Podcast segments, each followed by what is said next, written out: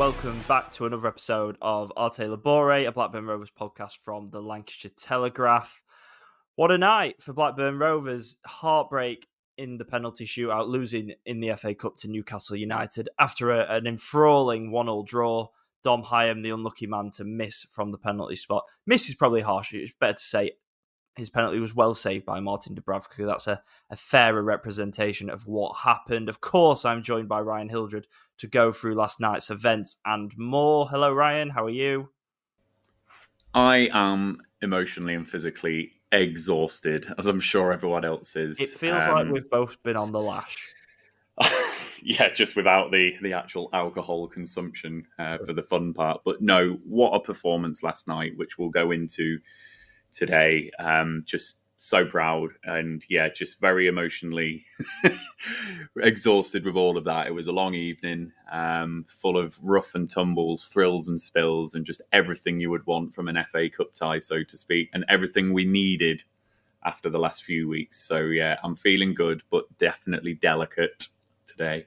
Yeah, it was a, it was an absolutely enthralling spectacle. First and foremost, a brilliant cup tie, reminder of why knockout football is so intoxicating, why we all love the World Cup, and why when teams have hope and, and treat the domestic cups with a bit of respect, you can get real lasting memories. I think over the last well, 18 months, Blackburn Rovers, my, my best memories covering them have been in the cup competitions West Ham, Leicester, Sheffield United, and Newcastle. And even two of those, they obviously didn't get the result that they wanted. But the, the, the day out, the, the event, lives long in the memory. Um, you know, when you're thinking of highlights of the last 18 months, they're, they're the top ones for me. Sheffield United at home, probably the best in the league as well. The comeback at Millwall. But the Cup has been fantastic for Blackburn Rovers. Jon Tomasson has really restored some pride in that in those competitions when he was here because under Tony Mowbray, obviously we know the record was very poor, basically gave up on the cups for five years.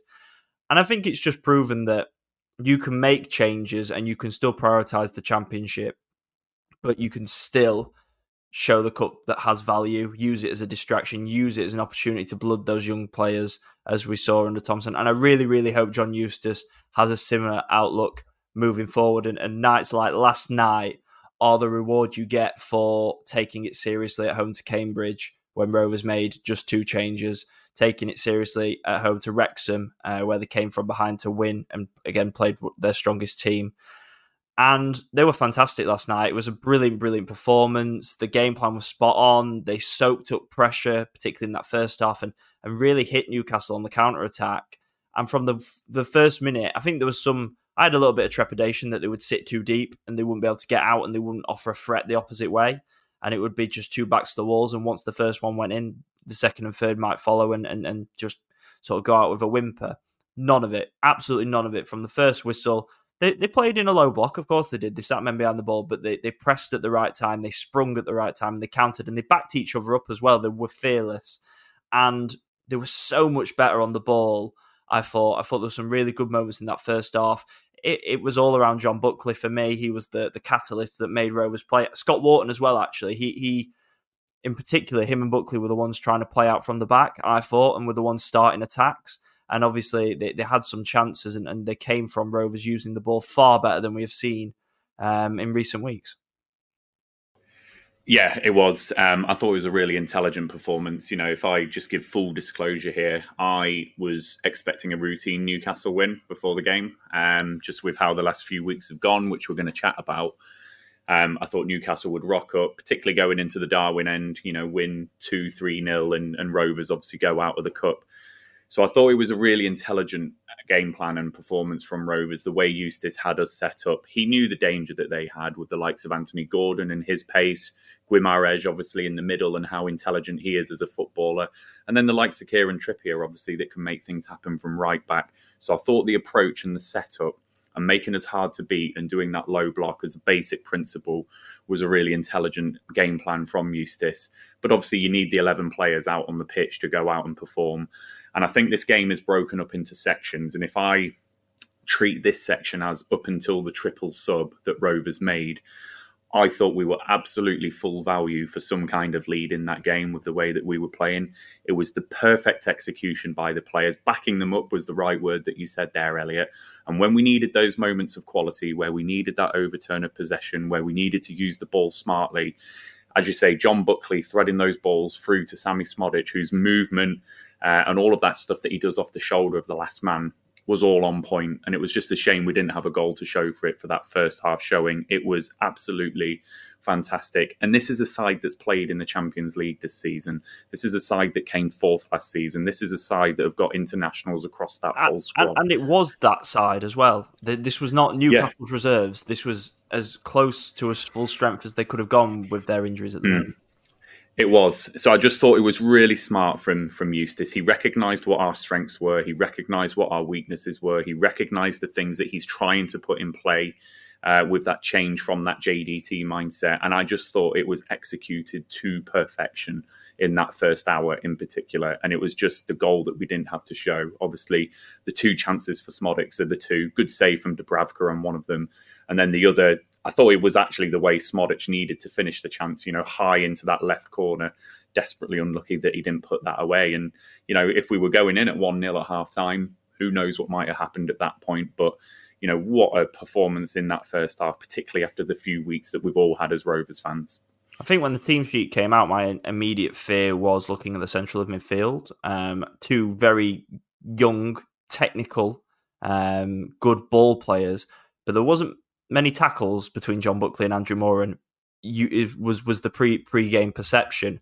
They were brilliant. They ratted. They won the ball back. We saw different qualities. Buckley put in some great tackles. There was a sliding tackle in the first half that coming from behind, absolutely brilliant. Moran really put himself about in those deeper areas as well. I think that maybe that's where he's best. He needs to be in the middle of the pitch. Whether in the championship that could be alongside John Buckley or whether that's a little bit too lightweight. I think we'll see. But they really put themselves about in a technical game. Um, they used their qualities on the ball. They ratted, they pressed at the right times. They were just intelligent, and that was a big area of the pitch because Newcastle had obviously a man advantage. They played free in the middle with um, with Willock, Longstaff, and, and Guimaraes. They had an extra man in there. Rovers obviously had three, five at the back and two in midfield and then three up front. Um, although they they dropped in quite quickly. And yeah, you're just hoping they get you know, one or two big chances, and they, they had three of them in the first half. Szmodics with two, um, the first of which just going away from a little bit, snatches at it a little bit, sticks it into the side netting just off the corner of the post.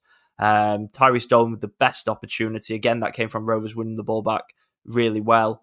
Um, played into him. It's a great strike. It's going right in the corner. I was right behind it in the uh, in the Jack Walker stand in the, where the press box is. It's going right in the corner. Great save from Dubravka.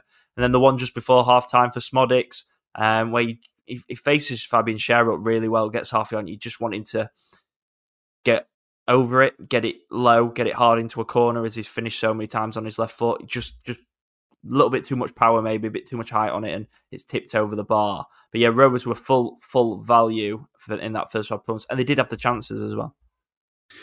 Yeah, they did, and um, that final chance that you've mentioned there, the Szmodics one, I think um, that was probably the epitome of what Rovers were doing in that first half. When you talk about the backing up that we did, we played in like groups of five, basically, I noticed. So we had the back five and then we had a front five. And that front five they were a real unit pressing together and wasn't really too wide. You know, they were quite narrow as well, but I thought it was really effective in squeezing that middle part of the pitch. And then when they were able to overturn that possession, obviously that's when the the chance obviously occurred for Szmodics. And I thought it was a good save from Dubravka that one. And yeah, you, you're right to raise the Dolan one. It's a good job Szmodics didn't touch it because he was offside. Um, so we got the corner out of it. But yeah, going right into the corner, great save from Dubravka. So, you know, really, you've got to say in that first half, what chance did Newcastle have in that first I noted half? What it was save the, did Aynsley? Uh... 33rd minute, Newcastle had their first shot on target, which was the the long staff one where it was just flipped in down the right and Pears saved it, but from an angle you'd expect him to save it and turned it for a corner. Mm. So 33 minutes yeah. without restricting the opposition having a shot on target. Yeah, this is restricting a Premier League side at Ewood Park. So you've got to say it was a smashing first half performance, brilliant. Um, and as I say, we just didn't have the goal to show for it. I, I, I we, we were messaging a couple of times during the game, and we both noted that the subs around the hour mark, both teams made a triple change. Rovers took off Buckley, um, who I thought was man of the match up until that point, and My fear was with John Buckley going off, and I appreciate why John Eustace has done it in terms of he's played not a lot of football and then played what 150 minutes in four days. So you've got to protect him. They've got to use the squad.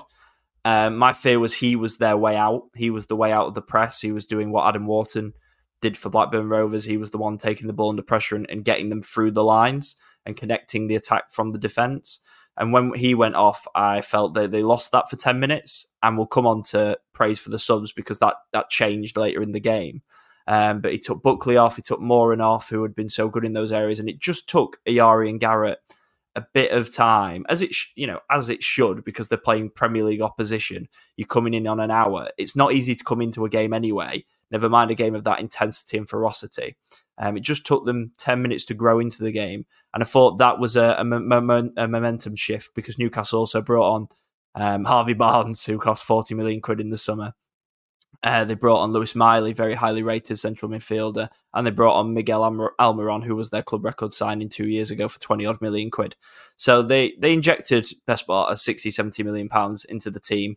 Rovers, I think it's fair to say, weakened it at the time um, in many people's eyes. And I thought that momentum shift was what gave Newcastle the impetus. Um, they obviously had a couple of warnings. Jamal Lascelles' header cleared off the line by Cal McFadzean. Brilliant, heroic defending.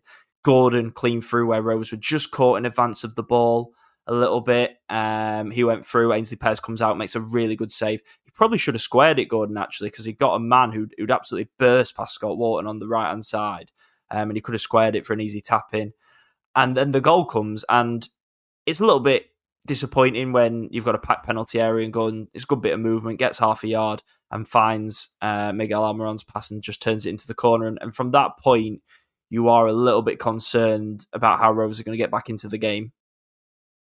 Yeah, and this is the second chunk of the game that we're talking about. If we're breaking it up into those chunks, so it, it actually all started with the Sam Gallagher substitution at half time, didn't it? So mm-hmm. um, when you're reflecting on such a good first half performance that we are, you know, Sam Gallagher absolutely played his part in all of that. So to make a sub at half time, which effectively takes out your central physical presence, you know, it's a completely different way that Rovers are having to play. How many times did the ball him. go up and you've got Szmodics and Dolan trying to compete with Dan Burn or Lascelles?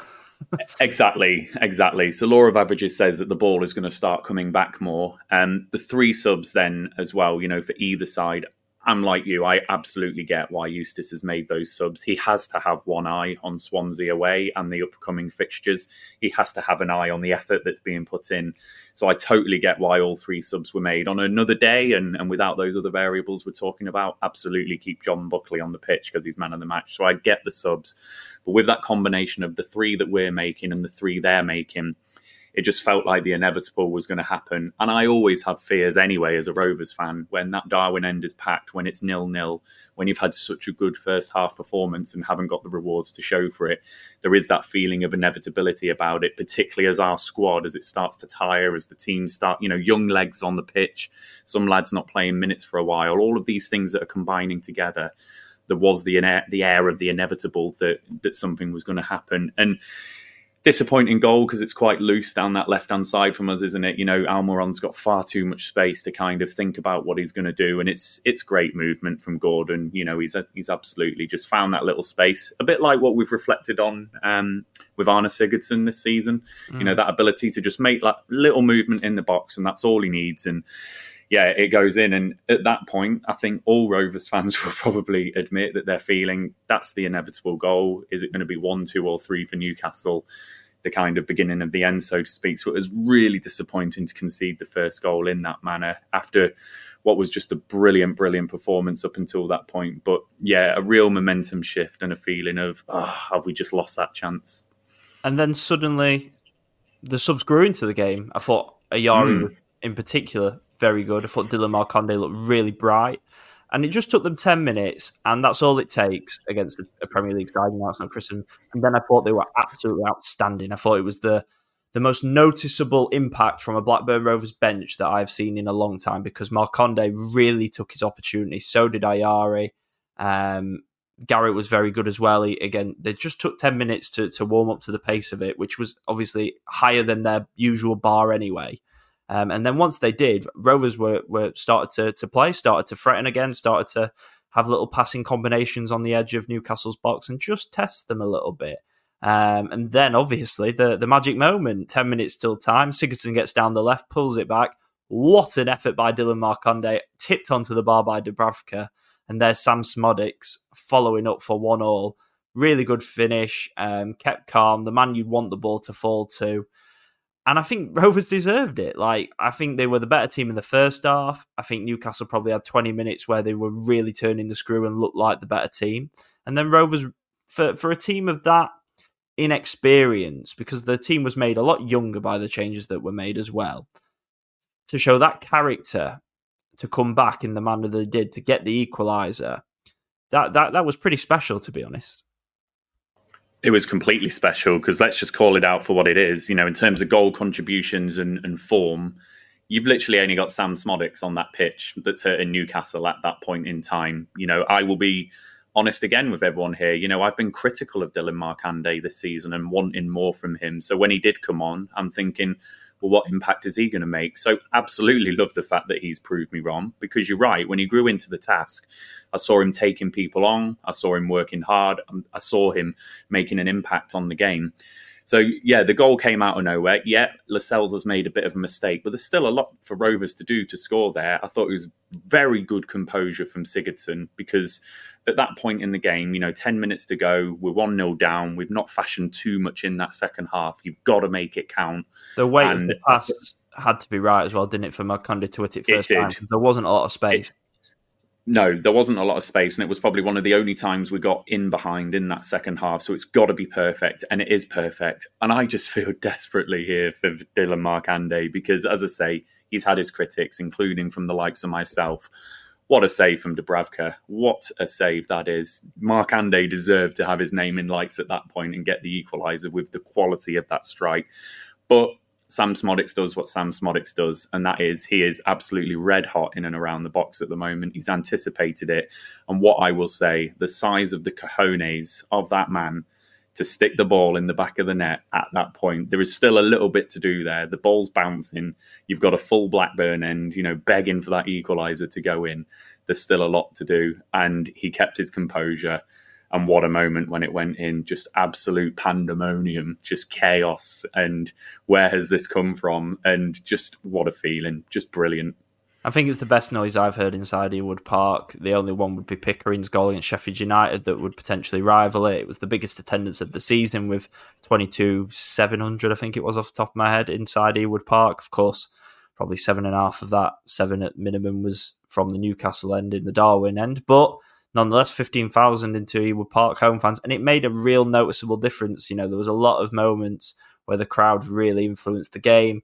John Eustace talked about it after the match, so did Aynsley Pears um, in his interview with Rovers TV. And it was a really, really big moment. And Rovers saw out the rest of the 10 minutes with relative comfort as well. They deserved extra time. Thought extra time was a bit of a slog, in truth. I didn't think either team were brilliant, and Newcastle probably should have won it in extra time, if we're being honest, because they had some big, big chances. An amazing double save from Aynsley Pears, first to deny um, Anthony Gordon, and then Sean Longstaff. Brilliant double save. I will say they've got to score. Like it's it's terrible finishing, but Pears does everything right, everything that you want your goalkeeper to do in those moments really, really huge moment. Um, and then obviously in the second half of extra time, the same with uh, Scott Wharton, where the ball just goes over his head. He just gets deceived a little bit and he's in, and you think, ah, here we go. Pull back to Guimaraes. Brilliant block with his chest on the line. And then you get that little bit of fortune where Barnes just completely scuffs the finish on the rebound. Um, but then Rovers went up the other end and, and Szmodics was in. Uh, lovely pass again by Markanday. And Dubravka saves him. So I think Dubravka probably saved – Newcastle in the 90 minutes, and certainly Aynsley Pears and, and Scott Wharton did so for Rovers to get them to penalties.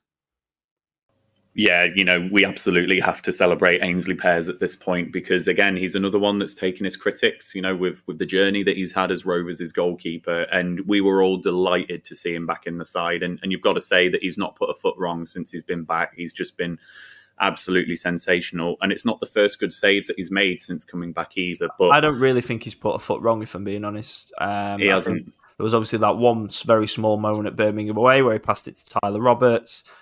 Um, some, I think, slightly harsh criticism for the second goal at Deepdale, um, which I personally think is a bit silly. Um, but apart from that, yeah. he's been faultless, in my opinion. I think he's been absolutely fantastic he has been faultless. And, you know, let's go back to the Gordon chance in the second half. That's a great save. You know, he stood up big and, and made it difficult for Gordon. As much as Gordon's hit it straight at him, you know, he's made that a difficult chance for Gordon to put away. But this double save, firstly, what are, I think it's Cresceni and Koumetio, is it? What the hell are they doing? Yeah, it's Chris, Cresceni. It was a very tired leg, wasn't it? Just tired legs. Um, so, yeah, unfortunate how, and it would have been gutting to concede a goal like that as well after just putting so much effort in. So, you know, to get an FA Cup shock, to get a result of this manner, you need a few components to happen. And one of them is you need your goalkeeper to have a worldy game.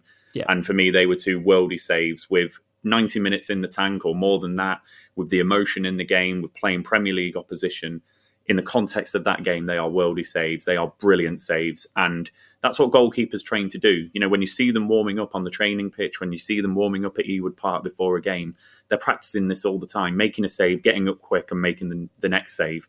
They'll be absolutely delighted with that because that's like the bread and butter stuff they're practicing every day. So to keep us in the game like that, that's the first point where I'm thinking, we're going to do this, aren't we? And then the second element is the Scott Wharton goal line clearance, which I tell you what, he deserves a lot of credit for A, getting back on the line in the way that he did, but B, not handballing that because you see that so many times in football that someone makes a motion of that and they've just stuck their arm out. Just that's like then handball. Yeah, instinctive. So that's then handball, red card. We're playing the rest of extra time with 10 men, and, and who knows, Newcastle might win it. So brilliant from Scott Wharton just to instinctively defend that and then the Szmodics chance, you know, so that's the the other component when you've got a shock, you've got to take your chances, haven't you? And in a clutch period of the game, going into the Blackburn end after riding our luck and some worldy saves like that, you would have had Sam Szmodics. You would have said, "We want him on it," and it's just. It's one of them where I think he's got so much tiredness in the legs. You know, on another day, a bit fresh. Limped off holding his groin after that. Exactly. So it's you know we were as expecting the net to bulge at that point, and I was just absolutely nearly like in space when the ball went through because I thought he was put, I thought he was putting that chance away. But you got to say it's a good save from Dubravka. So as much as Pears has made it difficult for Gordon in that in that second half, as I said, Dubravka's done the stuff that goalkeepers are trained to do: stay up big, close the legs, and you know he's made that a really good save, Dubravka. So that would have just been an out of this world moment if Szmodics puts that away. Because if he does, we win the tie. So um, yeah, it was a sluggish extra time period. It was one where Rovers really had to dig in because there, you know, it did look like Newcastle were going to get that goal, but of course we had that one chance ourselves. So the least we deserved was penalties. Absolutely. Yeah, I completely agree. I think the difference with Pears, he seems more confident. I think he's been far more proactive off his line. The amount of times he's sweeped uh, and cut out danger. He did it a lot in the Norwich game as well, and he's pulling off really good saves. It feels like he's come back a more confident goalkeeper, a more proactive goalkeeper, um, and he's been absolutely fantastic. I think Scott. I think there is a quite a compelling argument that Scott Wharton's been Blackburn Rovers' best centre back this season. When you think about it, Dom Hyam's been out for a while. Mm. He's been a little bit patchy at times since he's come back. Hayden Carter, I think, has not been as consistent this season as he was last. Um, I think Scott Wharton's not really put a foot wrong since he came back into the team in sort of what was it, uh, Millwall away, so like October time. I don't really think he's put a foot wrong, to be honest. Um, and I think this style mm. on the left side of the back three, where they're a little bit more back to front, probably suits him as well. But he can play football, and we saw that last night for him. As I say, him and Buckley were definitely the catalyst, the ones that mm. were encouraging the team to play short and to play through the lines. And ultimately, it comes down to a lottery, which penalties are. I thought Szmodics' penalty was quite poor. So was Harvey Barnes. It was. They were good saves. It was a very tired penalty from Szmodics. Um, but you just can't fault anyone, can you? How can you? you, you it takes it takes cojones to go up and take a penalty, especially in front of a packed out away end in the way it was. And someone has to miss, someone has to be the hero, and that was Dubravka and unfortunately Dom Hyam. Um, it's a decent penalty. It's probably the better of the three that were saved. Um, but he just, I think, I think it comes nat- when you, when you strike in a ball, you probably put less disguise on it as a defender, and I think that probably comes into it a little bit. And it, maybe it was just a bit telegraphed of which side he was going, um, rather than I suppose attackers are a little bit more um, trying to deceive the goalkeeper in general play. But yeah, it, it does. It, it, as staff said, it just doesn't matter. Like it was a performance to be proud of. I asked John Eustace on Monday when we did press. I said, you know, as much as you want the result, it feels like Tuesday is about a performance, and it's about giving the fans a moment to cling on to. You know, everyone can be rational and everyone can say that John Eustace has had four games prior to obviously last night. You can say that they've had no t- time on the training ground and that these things take time. You have to develop an identity. But there's always going to be a few doubters when the wins don't naturally follow, and when you know Jon Dahl Tomasson was quite liked by some quarters, and there have been has been a shift in style um, to be more effective but it has been more substance over style for large portions.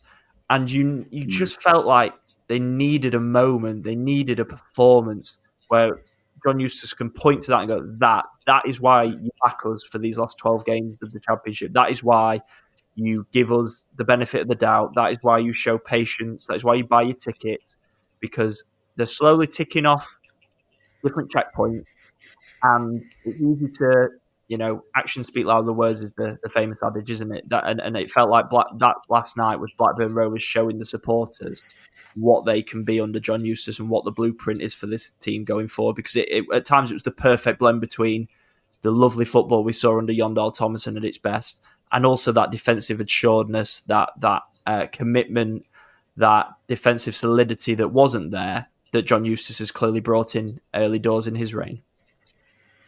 Yeah, in many respects, it was it was the perfect night. Um, result aside and, and penalty shootout aside. So uh, I'll just go on to the penalties before coming back onto that though. Ayari's penalty. I mean, wow. Let's just put this penalty shootout into context. You know, you're in front of the Newcastle fans. Szmodics has just missed, you know, the, the man. And actually, Callum Brittain's penalty, which was the one after Szmodics, he was number two, wasn't he, Callum mm. Brittain? Mm. I thought that took a lot of bottle. When you've seen Szmodics miss, and then Newcastle have uh, have scored. Yeah. That takes a lot of bottle for Brittain to bring the scores back level. So I thought that was a great penalty. But Ayari, I absolutely was crapping myself when he walked up to that. I did not expect what the way he dispatched that penalty. I just did Jorginho not expect that. what a pleasant surprise. So Ayari, just brilliant. What a penalty, man. And then Siggy, obviously ice cold, as, as the Icelandic says. And do you know what? If I can just say something that might come across slightly weird here, if we are going to lose a shootout, actually the fact that Szmodics and Hyam missed the penalties, I think, is good for the squad. Had Ayari missed, I had a younger lad missed. I think they take that really bad. But actually, yeah, I, no, I agree with you there. I think that's a really good point. Two model pros there. If someone's going to miss the penalty, and if someone's going to miss the decisive penalty, you know, in a way, it's kind of positive that it's Hyam. You know, the lads can get behind him, and you know, someone has to miss, as you say. So if it, if it is going to be someone, let it be Hyam. But going back to your point, you know, I don't mind admitting to everyone that I've been really down in the dumps about Rovers these last few weeks. Um, I really like JDT. I really liked all the stuff that we had off the pitch. And I said on the last podcast that we've let a bit of a grenade off in our own face. And John Eustace has got one of the most difficult jobs now to come and pick up the pieces of us letting off that grenade in our own face. And I think if we're all being honest, the performances haven't been especially astounding. They've not been great. And Eustace is clearly making us difficult to beat. He's clearly trying to not lose first and maybe winning comes as an added second. And it has been a tough watch. Birmingham away was a tough watch. Cardiff away was a tough watch. Preston and Norwich have been better, but they haven't been fantastic. So it has been tough. It's been a tough gruel, and it's made me really worried as a Rovers fan about what's happening next because that gap to the relegation zone has closed. So you're right. Last night, as I said, in many respects was the perfect result to reconnect the Rovers fans, fans like me that might have been feeling like this, mm. to reconnect people like me to this team. Because what you saw last night was a set of players that are playing for this manager a set of players that care, a set of players that eventually that quality is going to show and they're going to play in the spirit that John Eustace wants us to play. So I, you know, I am really proud of what the players did last night against a really good side, and it's just whetted my appetite to see the lads over the line for the rest of the season. And you know, if we come twenty first, one point above the relegation zone, so be it. But you know the lads have given us something now to to look forward to, and, and, hopefully Eustace can slowly but surely imprint his methods on this squad. So, yeah, just thank you to the players yesterday for you know really just putting in a performance we can all be proud of because that's not what I was expecting. As I say, I was expecting a routine Newcastle win with how the last few weeks have gone. So to prove me wrong in that way, and for every single one of them, and I mean every single one of them, as you say, the subs that came on as well, lads like Koumetio making his debut, for every single one of them to put in the performance like that and bleed blue and white in the way that they did, it's just one that all Rovers fans should be proud of. So yeah, just brilliant. And what an added bonus of, of a game just to to see us over the line for the championship now. Yeah, you've summed up um, a piece I wrote at lunchtime actually pretty well there, where it feels like last night has turned any remaining doubters into believers. And I don't mean that as a, as a slight on anyone that has had skepticism because it's not been an ideal month. You know, I think we're all ready to see the back of February um, for everyone connected with Blackburn Rovers. So I think this just buys Eustace time. And I don't mean time as in like pressure on his job or anything, but it just buys them a bit of patience, a bit of time to implement his methods. And look, we can all talk a good game, but if you've got a tangible example of what you're working towards and what you're trying to achieve, it just makes it a lot easier to get people on board and get people um, to back you, basically. Um, and I felt like last night was really important to start building that relationship between Eustace and the fans again.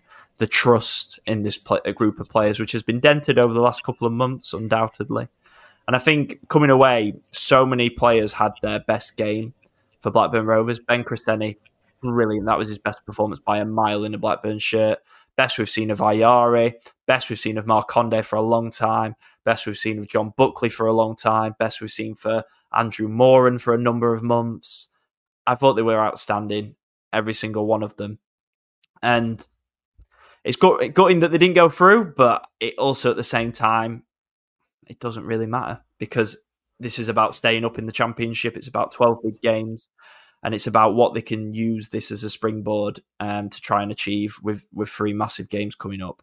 I think there's a good point to part the game specific stuff on Newcastle, and uh, I think after sort of five games in the helmet, it's a good time to sit back and just reflect a little bit on the John Eustace era so far. And I think you're right that it has at times been a tough watch, and it has been substance over style a little bit. I do think that perhaps the players have taken some of the instructions a little bit too literally in the sense where they've gone, okay, we're not going to play out from the back every time. We're going to be a bit more direct at times. We're going to try and be more defensively solid. And they were so far on one end of the scale under JDT that they've almost gone too far on the opposite end against um, Birmingham, in particular, against Cardiff. They were just they were shocking games. They were really bad spectacles, particularly the Cardiff one, where it was just two bad teams, uh, two out of form teams, and it has surprised me a little bit. I have to say how quickly a team that was built on possession has seem had seemingly forgotten how to play football. There were so many times where there was an opportunity to play just better, look after the ball a little bit, and I do think they've missed Adam Wharton definitely. But I think we have definitely seen signs in the second half against Norwich, where I thought they started to pass the ball and they played some really good stuff in that second half, and against Newcastle, that they can find the right balance. And and I think time on the training ground, players learning to understand what Eustace and the coaching team want from uh, from the squad a little bit more, finding the balance of attack v defense. And you know, Eustace has been really nonplussed. You know, he's been really clear the priority is points. The priority is to stay in the championship. You know, if he gets to 50 points and they complete 12 more passes between now and the end of the season, but they stay up, I don't think he cares. I think that, well, he obviously will care, but it's not the priority. The priority is stay in the division. And then next season, get a preseason, get a summer. You know, he has come in in fairness, and they've had, by the time next week is over in the next 10 days, they'll have played eight games in four weeks. You know, they've had a midweek game every single week since John Eustace came in. So the training once, twice where it's not a bit of a recovery day um, a week, which is just no time to implement anything. And yet, slowly but surely, we are seeing little checkpoints. You know, first clean sheet at Cardiff in God knows how long. Um, coming from behind at home for the first time on Saturday to take a point against Norwich. Doing the same, obviously, against Newcastle. Subs coming on and making an impact. Callum McFadzean's been brilliant since he's come into the team. Scott Wharton's playing really well. Aynsley Pears is playing really well. Now they've got John Buckley in the team, someone who I think just if he's fit, I would start him in the next 12 championship games and just let him play. Let him get back to somewhere near where he was 18 months ago, where you know, going into Jon Dahl Tomasson's first season, I thought he would probably end up being player of the year because of the style of play. And it just hasn't worked out for him for a, a multitude of reasons. I think there's been times where Buckley just hasn't done enough, hasn't imprinted himself on matches. He's just been a bit of a passenger. And I also think probably the man management of Jon Dahl Tomasson didn't help Buckley at times as well, where maybe he just needed a bit more of an arm around the shoulder because there is a lot of talent there, and it is up to John Eustace and John Buckley to coax that out. And I think he's going to be so important for Rovers to keep them playing football at the right times because they haven't got Adam Wharton anymore, and he is the closest thing they've got to replicating that at the minute.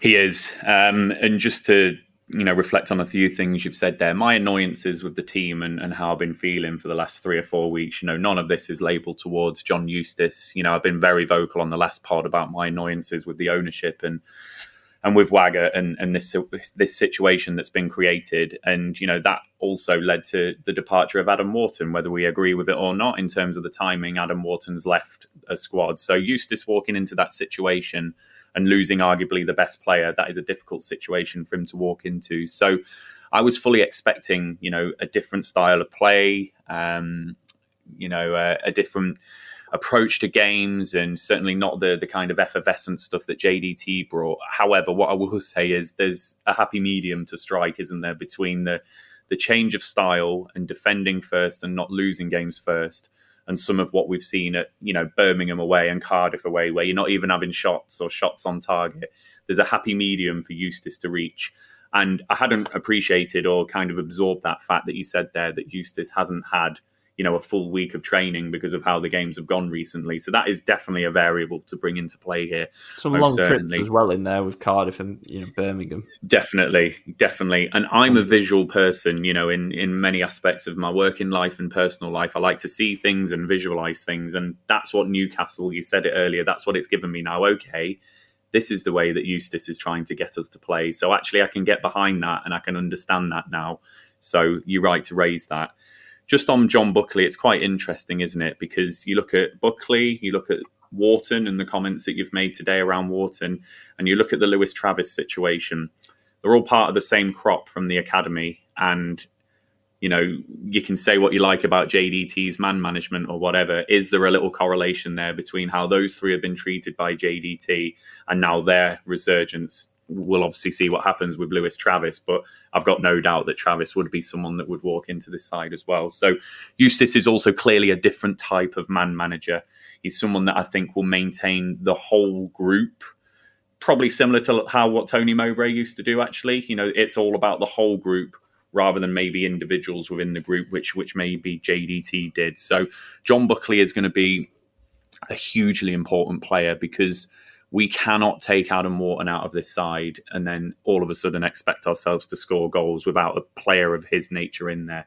John, Buck, uh, John Buckley is not Adam Wharton. He is a generational talent, but John Buckley can do a damn good job of replacing Adam Wharton and bring some different facets to his game as well. That ability to run with the ball a little bit, that ability to go forward with it, may be different to what Adam Wharton might do. So I'm in total agreement with you. Buckley and Tronstad – they are the two for me in that central midfield area that he's got to build that centre midfield around. I completely agree, yeah. And ultimately, this performance is something that they can take into the last 12 games of the season. If they perform anywhere near that level, they will stay up by April. Agreed. We all know that because that was a brilliant performance. It shows what they're capable of. And as I say, they are slowly and surely ticking off checkpoints, clean sheet, coming from behind. And it does feel like Eustace is now building a bit more of a identity, which is so like we were talking about. He's had five games in two and a half weeks. It just feels like longer because this month has been the longest year of my life, um, and it does feel like it feels like Eustace is is really building something now, and I do think he'll get some patience from the supporters and from the fans um, with with that performance last night. That said, with with Millwall at home um, and Plymouth at home next week, Swansea away at the weekend, they're going to have to win a couple of the games, in my opinion. I think they need two wins out of these three games. Seven points would be lovely, but I think they need three wins because although there's a lot of traffic between them and the uh, bottom three because the 16th, teams are picking up points at a good rate. Sheffield Wednesday are winning games regularly. Queen's Park Rangers are winning games regularly. Bloody Millwall and Huddersfield and Plymouth and Swansea all won at the weekend as well as Rovers getting a point at home to Norwich, which would have been felt like a great point, and yet actually cut the gap.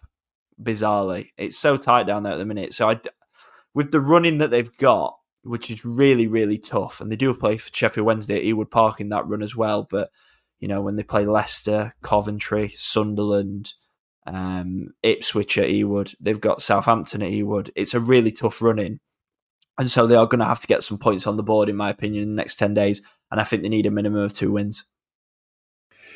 I'm in total agreement with you. And uh, as the saying goes, that I had to just Google just to remember how it goes. Uh, after the Lord Mayor's show is what it's called, isn't it? So uh, we can't sit here and wax lyrical about how great it is versus Newcastle if then we go back to old ways away at Swansea because you're absolutely right. The next three games are really, really important.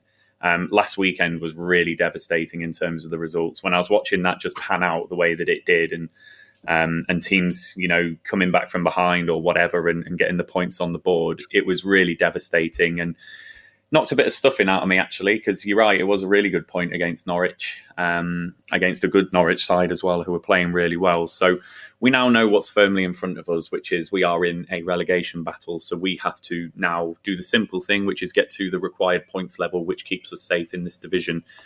The next three games um, before those next ones that come in, you know, you've reflected on the four sides that are all going to be going for automatic promotion. They are up there for a reason. There's going to be a massive incentive on those games for those sides. Middlesbrough and Sunderland away. Um, Middlesbrough we've done okay at away from home. Um, Middlesbrough but not great at the minute. That's probably a decent. That's pro- probably Rovers' most winnable game. Yeah, still after the three they've got, so they've they have got four games. You probably should include Middlesbrough because they've not been great of late. They obviously got beat by Plymouth yeah. the weekend as well. Um, so that is is more winnable than the ones they've got after the international break as well. Definitely, and I guess the added jeopardy that comes with with the next three games is the fact it's the teams that in and around us. So it's like the double damage of well, if we don't win the game and they do, you know, it's like the double damage, so to speak, in that sense. So I am in agreement with you that two wins from these three games would represent an excellent return. Getting to that 45 point mark you know, 50, you know, like how they say 40 points is the Premier League safety mark, 50 points is widely acknowledged as the championship safety mark. And sometimes it's often less than that. So 45 points might be enough. Who knows? But just to peg back the sides who are around us, keep them in the relegation battle with their run ins, I think it's a hugely, hugely important trio of games coming up and it's going to be tough to raise it again. You know, we have put in a massive effort in that game last night. Szmodics, as you say, has gone off holding his groin. Sam Gallagher went off with an injury. Lots of lads have put in 120 minutes plus the emotional ecstasy of penalties. So it's going to be really tough to go away to Swansea and raise it. So, and then you've got a midweek game and then a, another game the following weekend. So it's a tough trio of games following the FA Cup but we've got to hit the same levels. Well, maybe not the same levels because that was just phenomenal last night, but you know what I'm saying.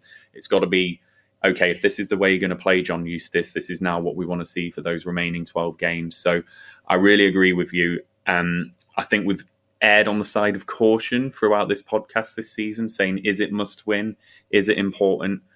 I'm now going to label it these three or two of the three are must win games for Rose, this season we need six points, else we really are staring down the barrel. You know, we look at Stoke in the relegation zone now. You know, after those three games, without the points total that we've got, we could be looking at a situation where we're looking a bit like Stoke. So we just need to avoid that at all costs. Yeah, it is ultimately two wins in 16 championship games, which is relegation form over nearly half a season, certainly a third yeah. of a season, third of a season. Um, so they're going to have to get some. It's not good enough. No, it hasn't been. But positivity from uh, Tuesday night. Take that into the weekend. They're going to have to get some wins. Be interested to see team wise who's available, what sort of state anyone's in, because as I say, Szmodics definitely had a groin niggle. Um, Gallagher went off with a, as a precaution after a kick on his calf. Tronstad's got an ankle injury. They're hopeful he will be okay for the weekend, which is good. Ryan Hedges, don't know because we haven't been given a definitive timescale on him. Um, that's a growing problem. Gut feeling is it probably will be too soon for him as well. Might have John Fleck back next week. My John JLC will probably be the week after or after the international break. Um, so should have potentially everyone back after the international break, apart from Hayden Carter, which is a positive. Um, so they're going to need to use the squad. But at least we saw on Tuesday night the squad can come in and make an impact. Um, Hmm. I think Ayari's definitely shown that his best position is probably not one of those front three players as well. He wants to be in the two, probably behind, um, next to Tronstad or Buckley or whoever. So, yeah, you're going to have to, that back three's going to have to go again, I think. Um, obviously, O'Riordan was cup tied. He'll come back into it, but McFadzean's been, feels indispensable at the minute. The 37 year old centre back on a short term free transfer, and, and he just feel indispensable at the minute. The same for Wharton and, and Hyam, and they do feel like they're building a bit of a relationship at the back. Yeah, and he's another one. You know, I'm happy to to admit when I'm wrong about things. And, and McFadzean, I thought on paper it was a smart signing just to bring him in and around the squad, and you know, be there for the likes of O'Riordan and, and Carter if he comes back this season. And, and obviously Hyam knows him really well, but I wasn't expecting him to a feature as much as he has, and B play as well as he had. Um, I think he's been absolutely exceptional, and to just have that experience at the back, that little bit of know-how and things like what he did last night, where I don't know if you noticed it in the first half, but Newcastle played a bit of a different corner. They played it short, and then Trippier chips it towards the back post area, ready for Guimarães to hit it on the half volley or the volley. Yeah, the only player in the row. The only player that spotted that in the Rovers back line was McFadzean. So I think it's that stuff that he brings to the party, that nous, that know-how, the understanding of what's going on. Yeah, we'll call it experience. You know, I, I'm I'm resisting those words, Elliot, because I'm a similar age to Kyle McFadzean. So anything I say about him, Could you play I'm actually saying about myself. no, I'm about as quick as Kyle McFadzean. I must say, you know, I'm also like an 18 ton lorry, but um, no, I couldn't. He he's incredible, and he's proved me wrong. And um, what a, an what a cute signing that is. You know, we could look back on this and think, well, let's see how far we finish above the relegation zone at the end of the season. Because you could look at things like Cardiff away, where we've dug in for a nil-nil with McFadzean in the back line could turn out to be really important points. I think it's a cute signing at a point in the season where we were spiraling a little bit out of control. But I'd be surprised if he plays, you know, again. Like, surely, like, where is the end point for McFadzean? Can he keep putting in these ninety minutes and and these types of performances? So if it's not McFadzean, it wouldn't surprise me to see Koumetio. You know, after that little cameo that we saw from him, um, he made me really nervous at first. I'm not going to lie. I, think, he, was did- quite Bambi on ice in the first 10 minutes. But then I thought he grew into it, in fairness. I thought he did get better.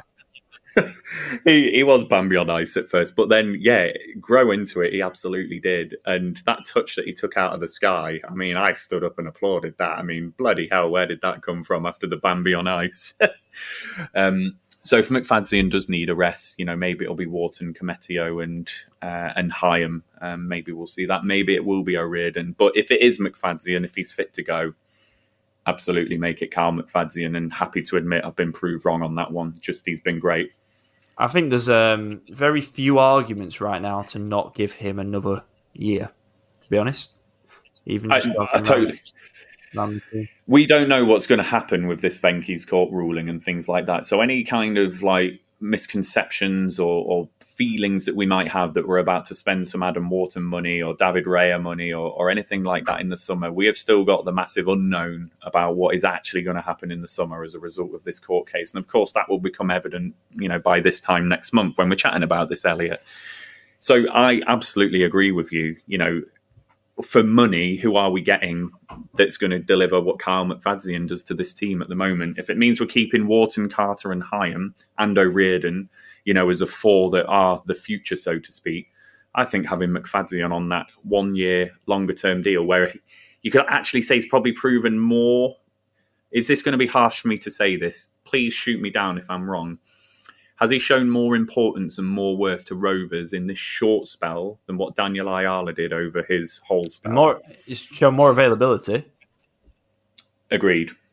Ultimately, like he doesn't need to play every game, and they're very reliant on him at the minute. And there is going to be a point where they need to evolve from him. But I I don't see any way that he would not be a net positive and to have him next year as well. Whilst Eustace is, I trying to agree. build- I'm not saying he plays every single game like he is at the moment, and they might want to play a back four and be a bit more expansive as they grow. Carter will be coming back. You don't know what they'll do in summer. It won't be costing them a lot. He clearly really likes it there. He's great in the dressing room. He's a great character. I've interviewed him a couple of times. He's a Sheffield lad. He's, he's a really good um, down to earth, salt of the earth kind of person, and he looks like he's got years in the tank left because he, he you know, mm. we did a really good interview with him where he sort of said that he nearly fell out of football for three years in his younger years, so he's got a, he's got fewer miles on the clock perhaps than you'd expect a 37 year old to have. So I, I, think there's a real argument to keep him for next season. There's no need to rush into anything now. You know, there's no need no. to do anything before the end of the season, really. Um, but right now, but I would near to keep him. If it if it stops us worrying in the summer about centre back, because I would be happy, as I say, with Hyam, Carter, O'Riordan, Wharton, and McFadzean as a five yeah, going touch, into the season. I, I, wouldn't touch that. I'd be quite happy with that. I would be happy with that. Five for next season, yeah, me too. If that then allows you to focus on other areas and not worry about centre back, then absolutely. So I think there's so many arguments for getting McFadzean, and at the stage of his career where he is, I don't know if he's thinking about coaching. I don't know what he's thinking in terms of after football. I wouldn't be against him getting involved with Eustace in the coaching setup just because of the positive impact he could have on this young group of players, and particularly for someone like O'Riordan. Yeah, I think he's been absolutely fantastic. Right, prediction time for next week. Um, we'll probably be recording this time next week again because of the midweek game. So, Swansea away. Your thoughts? I think I think this is going to be tough to raise it again. I really do. I think a lot of energy, mental and physical, has gone into last night, and I'm worried about the injuries. You know, we don't know what you're going to be told about Sam Szmodics later in the week. We don't know what we're going to be told about Gallagher, and we're already carrying a couple. I think it's a monumental effort to go to Swansea and win. I really do. So I can see a reversion to a bit of a really nothing game down there. Um, nil nil 1 0, something like that. I'm going to say a nil nil draw. I can just really see us just being led by that, just to keep it tight and get out of Wales with a point and then tee up the two home games. So I'm going to say nil nil for that. I'm going to say one all. I agree with you. There is a little bit of um, a come down. I think it's a bloody long way to Swansea. Um, I was looking at train times earlier, getting those booked, and I forgot how far. Like it's deceptively further than Cardiff. Like Cardiff's far enough, but it's another hour-ish train wise to, to to Cardiff. I'm going to leave my house on Saturday at seven a.m. and I will walk back through my door at midnight. It's going to be seven. Oh wow! Um, and I'm, I'm going on the train. I don't like driving long away games because I then have a load of work to do when I get in, and I just can't do four hours in the car to then get back and still have like an hour's worth of work, hour and a half's worth of work to do. So although it makes it probably a bit longer, um, at least everything's done when you're in, and the laptop can be shut. But yeah, that is gonna that is a hell of a that is Rovers' longest away game. Um, you know, if it is nil nil, like nil nil at Cardiff and nil nil at Swansea, you know, what have we done to anger the football gods this season? Both those games nil. Well, so I hope it's not. In fairness, the last nil nil before Cardiff was April last year against Hull. So I don't think I don't think we can really say we've not had entertainment in the last 18 months. It's probably the law of averages. So just. It's more the long journey I was thinking about, just you know, of, of all places to. So I hope it's not nil nil Rovers fans. For those I of you, it'll be one or anyway. Was my prediction, and they're going to beat. See, Millwall. Elliot's nicer.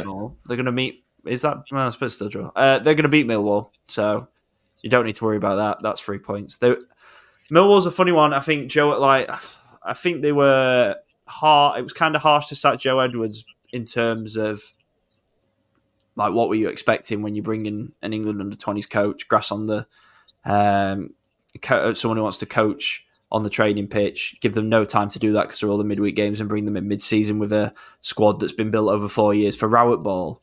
Um, but they are probably going to be harder to beat and probably will get enough points to stay up, in my opinion, under Neil Harrison. And they had an immediate reaction against Southampton going and winning there, which is just a bit bonkers given the form of both those two teams prior to the weekend. They've got Watford at home this weekend. They're in really bad form. I would not be shocked if Millwall won again at home to Watford, yeah. to be honest. So that does become a harder game, but I'm going to say they'll win 1 0. I'm going to say 2 0 Rovers. Um, I think Eustace will be really targeting uh, this as, as the one as alongside Plymouth as I say, I think it's going to be get out with what we can at Swansea, and then I think we're teeing up that that Tuesday night under the lights at Ewood Park. Um, so I'm going to say 2 0 Rovers. I really do fancy us to raise it for that one and, and get the job done. And that marks the end of this week's Arte Labore podcast. Thank you for listening as always. Please make sure you are subscribed in your app of choice. Um, obviously, we're, we're currently a bit all over the place with the schedule at the minute. But once the midweek games stop, we'll be back to regular Mondays every single week. But we will be recording probably Wednesday again next week um, to reflect on the two games coming up. Make sure you're following the Lancashire Telegraph at Blackburn Rovers and check out the site for the most comprehensive Rovers coverage this season. You can subscribe to the Lancashire Telegraph as well to access all our Rovers content for the final 12 games. There are fewer ads, which makes a much better reading experience, and you'll be able to access the free app and support local journalism. The best offer right now is £2 for two months or £44 for an annual subscription, which is currently 20% off. Thank you for listening. Have a great week, and we'll chat to you again next week for another episode of the Arte Labore podcast.